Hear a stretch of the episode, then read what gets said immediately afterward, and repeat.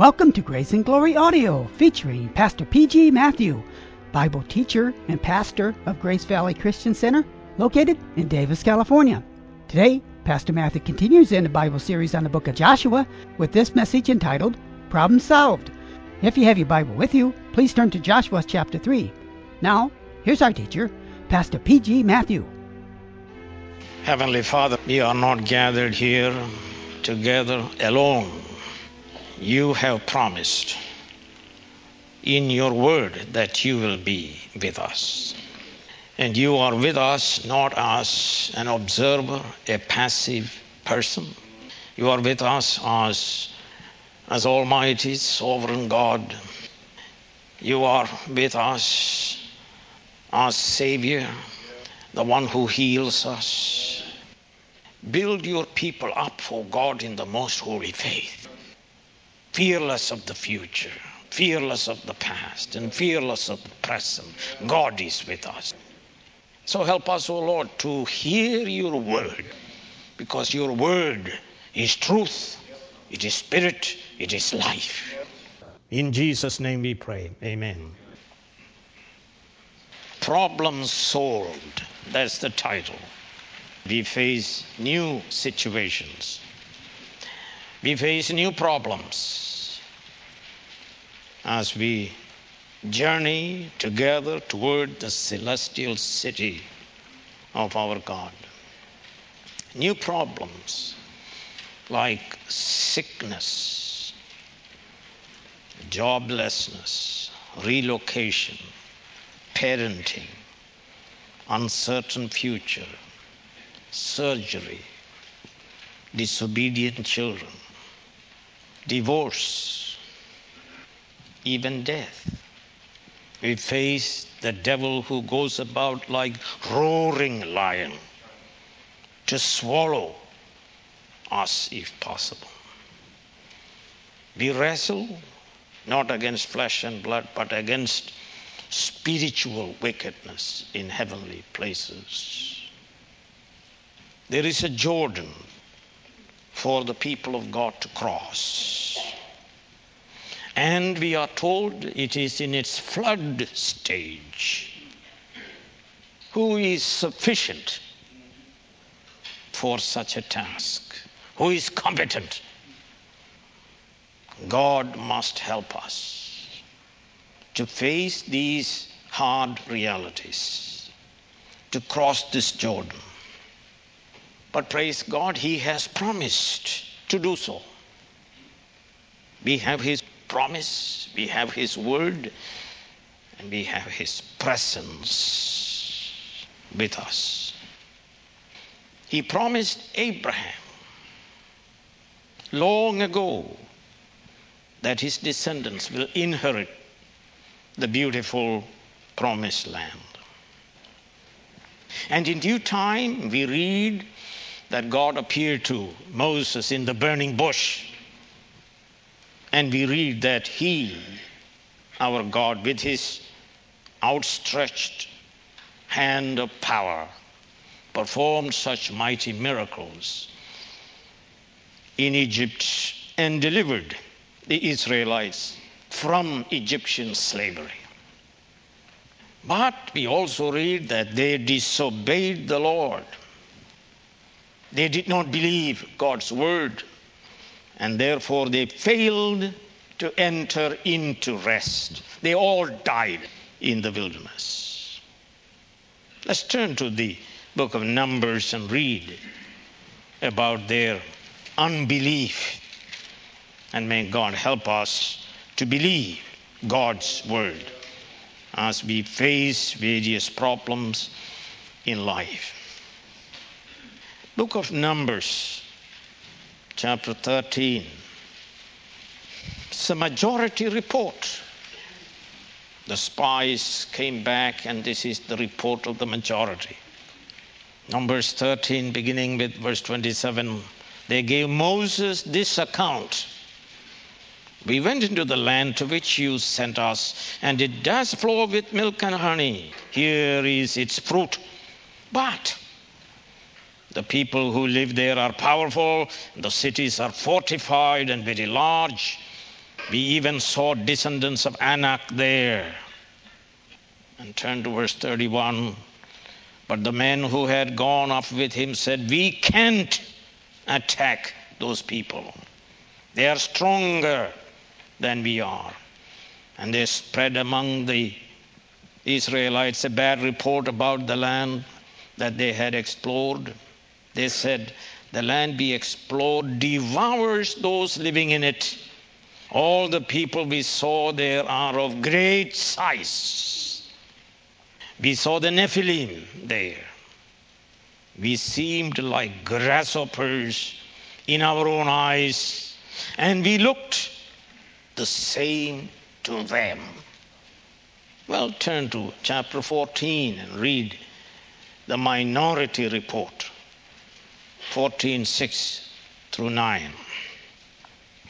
Joshua son of Nun and Caleb son of Jephunneh, who were among those who had explored the land, tore their clothes and said to the entire Israelites, The land we passed through and explored is exceedingly good. If the Lord is pleased with us, He will lead us into that land, a land flowing with milk and honey, and will give it to us. Only do not rebel against the Lord and do not be afraid of the people of the land because we will swallow them up.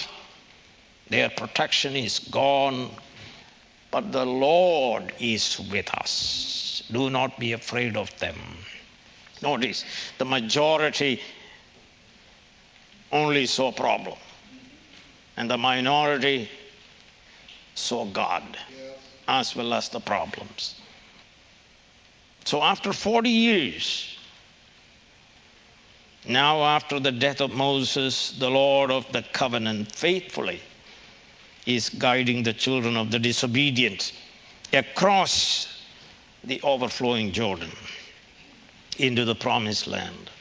And remember, they sent two spies and they brought a report which was encouraging that the Canaanites are afraid of the Lord who had dried up the Red Sea 40 years ago. And so look at Joshua chapter 2 and verse 11. When we heard of it, our hearts melted and everyone's courage failed. See, this is the right report. The majority report was false, completely false. They made it up. The truth was all the Canaanites and Amorites and Jebusites, they were afraid. Their hearts melted. Turn to chapter 2 and verse 24. They said to Joshua, The Lord has surely given the whole land into your hands. All the people are melting in fear because of us. Their hearts melt. Report of the spies encouraged Joshua. But more than that, God Himself spoke to Joshua of what he would do in this new time, in this new situation with this new generation. They must cross Jordan. And with God, everyone will cross. The problem will be solved. This way is not our, of our choosing. God brought them there right in front of the overflowing Jordan. See, when we walk with the Lord, we don't have to worry about it. There will be problems, but it is God appointed and God ordained problems. And He wants to take us through them to make us strong people of God.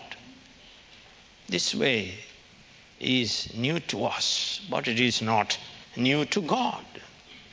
God, who was faithful in the past, will be faithful in the present and in the future.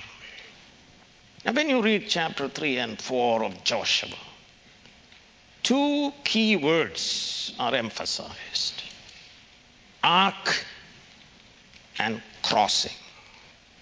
They appear a number of times ark and crossing.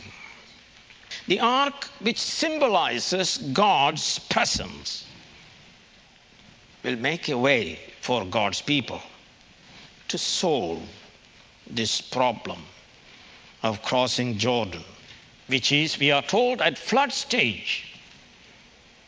God is the way.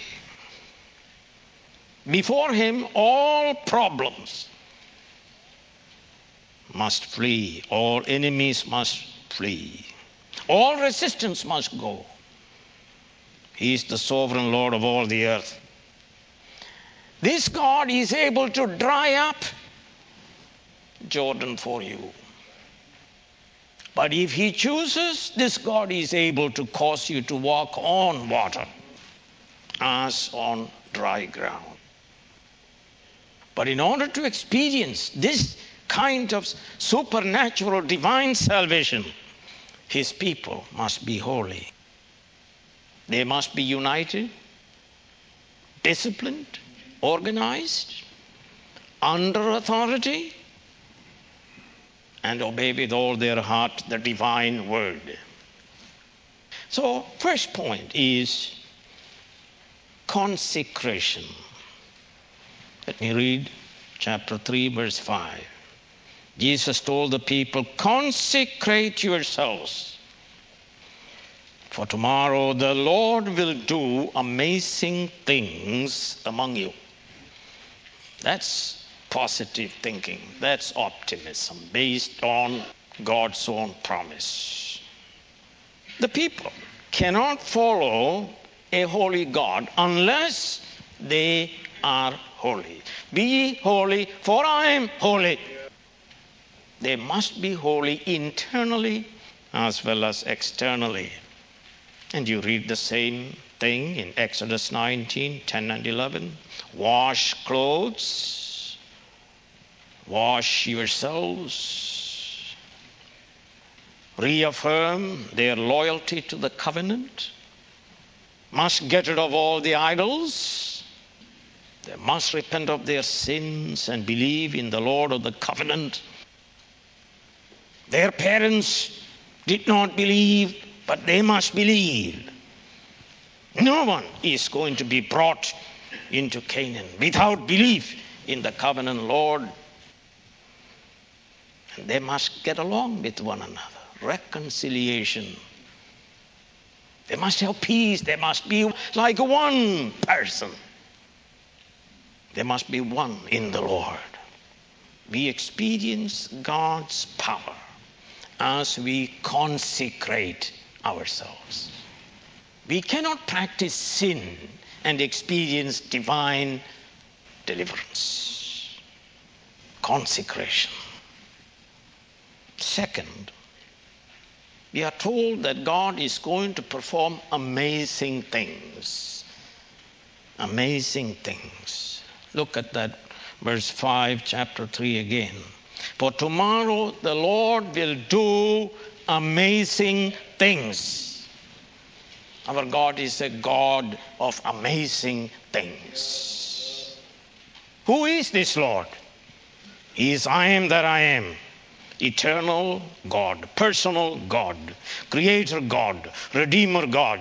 He is God Almighty, El Shaddai. He is the warrior savior. He always triumphs and leads his believing people in triumph. He always solves our problems in an amazing fashion. Listen to his encouraging words through his servant Joshua. For tomorrow the Lord will do amazing things among you. He who performed miracles of plagues against the Egyptians by his mighty hand will do amazing things again. Listen to chapter 3, beginning with verse 9. Joshua said to the Israelites, Come here and listen. Come here and listen to the words of the Lord your God. This is how you will know that the living God is among you, and that he will certainly drive out before you the Canaanites. And look at verse 13. And as soon as the priests who carry the ark of the Lord, the Lord of all the earth, something is going to happen. As soon as the priests who carry the ark of the Lord set foot in the Jordan, its waters flowing downstream will be cut off and stand up in a heap. That is the amazing thing that God will do. Come and hear the words of the Lord your God. God's word reveals a God who performs amazing things. To whom your problem is not amazing. Your problem is great only if your God is small. Whatever your problem, answer lies in hearing the word of God. Do you hear the word of the Lord? Hear and believe. Then you shall be strong and courageous. Man's word and wisdom discourage us, but God's word builds you up. So hear the word frequently. Hear the word when it is preached. Read the word. Meditate upon the word. There you will see God who will do amazing things for you and solve your problems. And we are told here, verse 10 this is how you will know that the living God is among you. The living God, the true God, the only God. The idols are works of human mind and hands. They have no life. They are impotent. They cannot save us. They don't do any amazing things. But our God is the living God, the only God, the true God. And where is He? He is among us, He is with us. And therefore, He is for us. And then we are told here, He will certainly drive out your enemies. How does He do that? Well, of course, first, He will help us to cross this Jordan. We read this verse again, chapter 3, verse 13. And as soon as the priests who carry the ark of the Lord set foot in the Jordan, its waters flowing downstream will be cut off and stand up in a heap. This is the gospel. Believe and you shall be saved. The first generation refused to believe and they perished in the wilderness.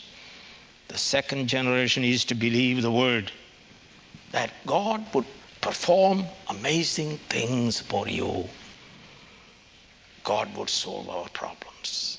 Number three, what is the key? The key is the ark, the ark of the Lord.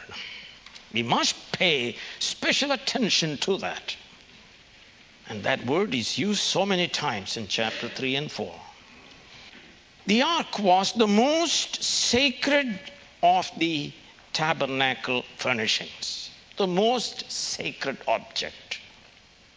And we know it was a wooden box, rectangular, 45 inches long, 27 inches wide, and 27 inches in height. And it was covered with gold inside and outside.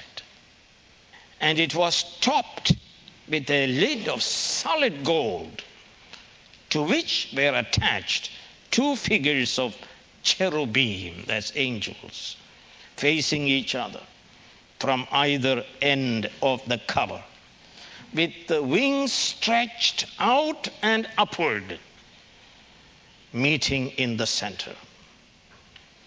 As Dr. Boice says, God symbolically dwelt above the lid under the wings.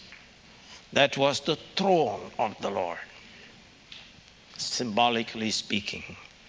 Inside this ark was the law of the testimony, which expressed the character of God. Four priests carried the ark by means of poles inserted through rings attached to the ark on each side. Let's turn to the book of Numbers and read from chapter 10, beginning with verse 33, the symbolism of the ark. So they set out from the mountain of the Lord and traveled for three days. The ark of the covenant of the Lord went before them during those three days to find them a place to rest. The cloud of the Lord was over them by day when they set out from the camp. Whenever the ark set out, Moses said, Rise up, O Lord, may your enemies be scattered. May your foes flee before you. That's the idea. It is God going in front of you to destroy and scatter your enemies. That's the symbolism. It seems by now the pillar of fire and cloud is no longer appearing. The people are guided by the ark's movement and therefore, they are to look at the ark. They cannot be distracted. They cannot be looking up everything else. Look at the ark. And the ark moves. God is moving. And you must follow. The ark symbolized the presence of God. The ark symbolized the holiness of God. The ark symbolized the justice of God. And the ark also symbolized the mercy of God. Remember, in Leviticus 16, we read about the ceremonies of the Day of Atonement. On the Day of Atonement, the high priest sprinkles the blood of the slain goat of the sin offering for the people. And he would go into the Holy of Holies and sprinkle the blood upon the lid of the ark, which is called also mercy seat. The idea is the people violated God's law, which is inside the ark, and God dwells above the ark, and God is angry against sin. And the blood of the sin offering was sprinkled on the lid, the mercy seat. And now God sees the blood and forgives the sin of the people. This is the idea. All, of course, all this pointed forward to the death of the Messiah, the suffering servant, Jesus Christ, the death of him in our place. Only Jesus Christ can propitiate the just wrath of God. And this ark is with Israel. This means God is with Israel. When we see the ark, we know that the invisible God is with us to guide us, to fight our battles, solve all our problems, and to save us. Turn with me to chapter 3 of Joshua. We'll read verse 7 and verse 10. And the Lord said to Joshua, Today I will begin to exalt you in the eyes of all Israel, so they may know what? That I am with you as I was with Moses. Or look at verse 10. This is how you will know that the living God is among you, symbolized by the ark. So, what is it? Keep your eyes on the ark. Follow the ark. Where the ark goes, his people follow, and they will be saved. So take a look at chapter 3 and verse 4. Then you will know which way to go. Look at chapter 3, verse 3. Giving orders to the people when you see the ark of the covenant of the Lord your God. This ark is your guidance. Keep your eye on the ark and then follow. Chapter 3, verse 6. Joshua said to the priests, Take up the ark of the covenant and pass on ahead of the people. The ark goes ahead of you. He is the way. He makes way. He solves problem. And our job is very simple. What is it? To follow. Or chapter 3 and verse 8. Tell the priests who carry the ark of the covenant when you reach the edge of the Jordan's waters, go and stand in the river. Chapter 3 and verse 11. See the ark of the covenant of the Lord of all the earth will go into the Jordan ahead of you. He will go into your problem, and the problem is solved. Chapter 4 and verse 7. Tell them that the flow of the Jordan was cut off before the ark of the covenant of the Lord in, that is in the presence of the ark. Problems are solved. God of Abraham is with us. God of Moses is with us. God of Joshua is with us. He is the same yesterday, today, and forever. He said, I'll be with you even to the end of the ages. He said, I'll never leave you nor forsake you. He is the same yesterday, today, and forever. This God is our God, and He is with us. And number four, the problem solved. They crossed this mighty Jordan. Every single person crossed it. Now, this solution of this problem is a little different from the solution of the Red Sea problem. Let's turn to the book of Exodus, chapter 14. Let's see how God solved that problem. Exodus 14, beginning with verse 15. Then the Lord said to Moses, Why are you crying out to me? Tell the Israelites to move on. See, when God leads us, we always what? Go forward, never go backward. Move on. And then he says, Raise your staff and stretch out your hand over the sea to divide the waters, so that the Israelites can go through the sea on dry ground. Turn to verse 21 of Exodus 14. then Moses stretched out his hand over the sea, and all that night the Lord drove the sea back with a strong east wind and turned it into dry land. Well, after 40 years, he does the same thing, but now in a different manner. New times, new generation, a new way of solving problem. Yet God remains the same.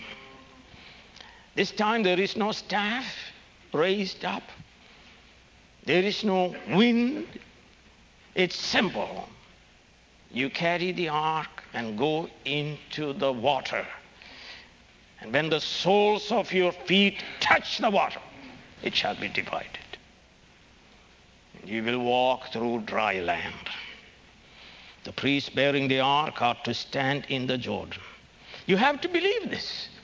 And they did believe. They carried the ark. They went forward. And they stepped into the river. Amazing thing God said, I will perform. And He did. When the soles of their feet touched the water, the waters divided. The waters rose up like a wall. Upstream waters. The downstream waters immediately emptied to the Dead Sea. Now, this is nothing new. Turn to Exodus 15 and verse 8. God did the same thing many years ago. Exodus 15, verse 8. By the blast of your nostrils, the waters piled up. The surging waters stood firm like a wall. The deep waters congealed in the heart of the sea. Or turn to Psalm 78, and verse 13, the psalmist is speaking about the same thing. Psalm 78, verse 13 He divided the sea and let them through. He made the water stand firm like a wall. Do I have a problem believing it? No. Why is it I don't have a problem believing it? Well, if I can believe the infinite personal God created the universe out of nothing, then I have no problem believing in every miracle recorded in the Word of God. He does amazing things for you and for me. He solves our problems. So this time, no staff, no wind, simply the priest carrying the ark, touching the water. That's all. And we are told everyone crossed over to the western side. All adults, all infants, all children, all cattle, all priests, all soldiers, all leaders, not even one perished. That's what happens when we believe God. When we consecrate ourselves. When we hear and do the Word of God, God performs amazing things for you. So turn to chapter 3 and verse 16 of Joshua.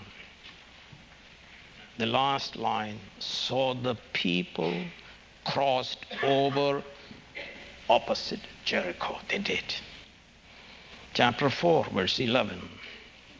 And as soon as all of them had crossed, the ark of the Lord and the priests came to the other side while the people watched. Everyone crossed. Look at verse 18 of chapter 4. And the priests came up out of the river carrying the ark of the covenant of the Lord. No sooner had they set their feet on dry ground on the western shore than the waters of the Jordan returned to their place and ran at flood stage as before. And chapter 4 and verse 22 tell them Israel crossed the Jordan on dry ground. Problem solved. And number five, God instructs Joshua to erect a memorial for this amazing thing. God instructs Joshua to find 12 men representing the 12 tribes, that they go into the midst of the Jordan and carry 12 stones and make a memorial. Look at chapter 4, verse 5 and 6. Or, or beginning with verse 4. So Joshua called together the 12 men he had appointed from the Israelites one from each tribe, and said to them, Go over before the ark of the Lord your God into the middle of the Jordan. Each of you is to take up a stone on his shoulder according to the number of the tribes of the Israelites to serve as a sign among you. A sign pointing to God and His mighty power and His saving work. In the future, when your children ask you, what do these stones mean? Tell them, God did amazing thing. God solved our biggest problem to serve as a sign. And so look at chapter 4, verse 20. And Joshua set up at Gilgal 12 stones they had taken out of the Jordan. So there's a memorial. And it the memorial has certain purpose. First, look at verse 6 one more time to serve as a sign among you. That is, the people who witnessed this event may benefit from this sign. You know, there are times we who are saved we who crossed over Jordan get discouraged and dispirited and terrified. And then we must look at this memorial and say, He who did for us this work of deliverance in the past will do it again. In other words, this memorial speaks to the present generation. God who saved us will save us. God who worked for us will work for us again. Hallelujah. Number two, it is a sign for future generations. The children who are yet to be born. Verse 6 of chapter 4. In the future, when your children ask you, What do these stones mean? Tell them the historical manifestation of the power of God in saving his people. A memorial provokes question. Isn't that true? You see something strange, so you ask, What is this? And the children are to ask that question. They will ask the question, What is this? And that gives you an opening to evangelize them. Tell them our God is a living God. Our God is a God who does amazing things. Our God is the Savior, the only true God. Every other God is false. They're idols. They can do nothing. So a memorial provokes questions. Those who do not know what they stand for will ask questions the new generation will ask questions. In fact, you spend your vacation by taking children to these various memorials and let them ask you questions. You must take them to these memorials and let them ask questions, and you better know the truth it represents. And look at verse 21, he said to the Israelite, In the future, when your descendants, as children, ask their fathers, What do these stones mean? Notice the word tell them. Well, that is not a good translation, but in Hebrew, the word is hiphil perfect, which means you must cause them to know for certain that you must cause them to know and appreciate and experience the salvation of the Lord. Not just an intellectual knowledge, but they themselves must entrust themselves to this God who saved you, this God who is among us. This God is the living God, this God who does amazing things, this God who saves you. That's a serious word that is used. Cause them to know for certain the way of salvation, that they may come to trust in this true God. They are to make their children experientially know that the Lord dried up Jordan for their fathers, therefore for them. That the Father's God is their God. They are to trust in this God of their fathers and serve Him only. The stone memorial is an evangelistic tool for parents to evangelize their children. The same idea is found in Exodus 12 26 and 27. And not only that, the stone memorial has another purpose. Let's turn to chapter 4, verse 24. He did this so that what? All the peoples of the earth might know this God. It is God's purpose that in Abraham all the nations of the earth be blessed, all the families of the earth be blessed. They are to be blessed through the knowledge of God, knowledge of God's deeds and words knowledge of God that will come to them through the people of God. The people of Israel are to tell all the people of the earth the wonders of God, that the peoples of the earth may put their trust in the one true and living God. So the memorial is necessary because we tend to forget God his saving deeds. So for us, the works of the Lord and their meanings are no longer to be found in stone memorials. We don't know where they are. They're all gone. But no matter. So for us, the works of the Lord and their meanings are written down in a book. And therefore, we must read the book to know that our God is great, does amazing things, solves problem. We must tell our children from the Word that our God is mighty, that they may put their trust. And then we must declare the gospel to the whole world. Go into all the world and preach the gospel.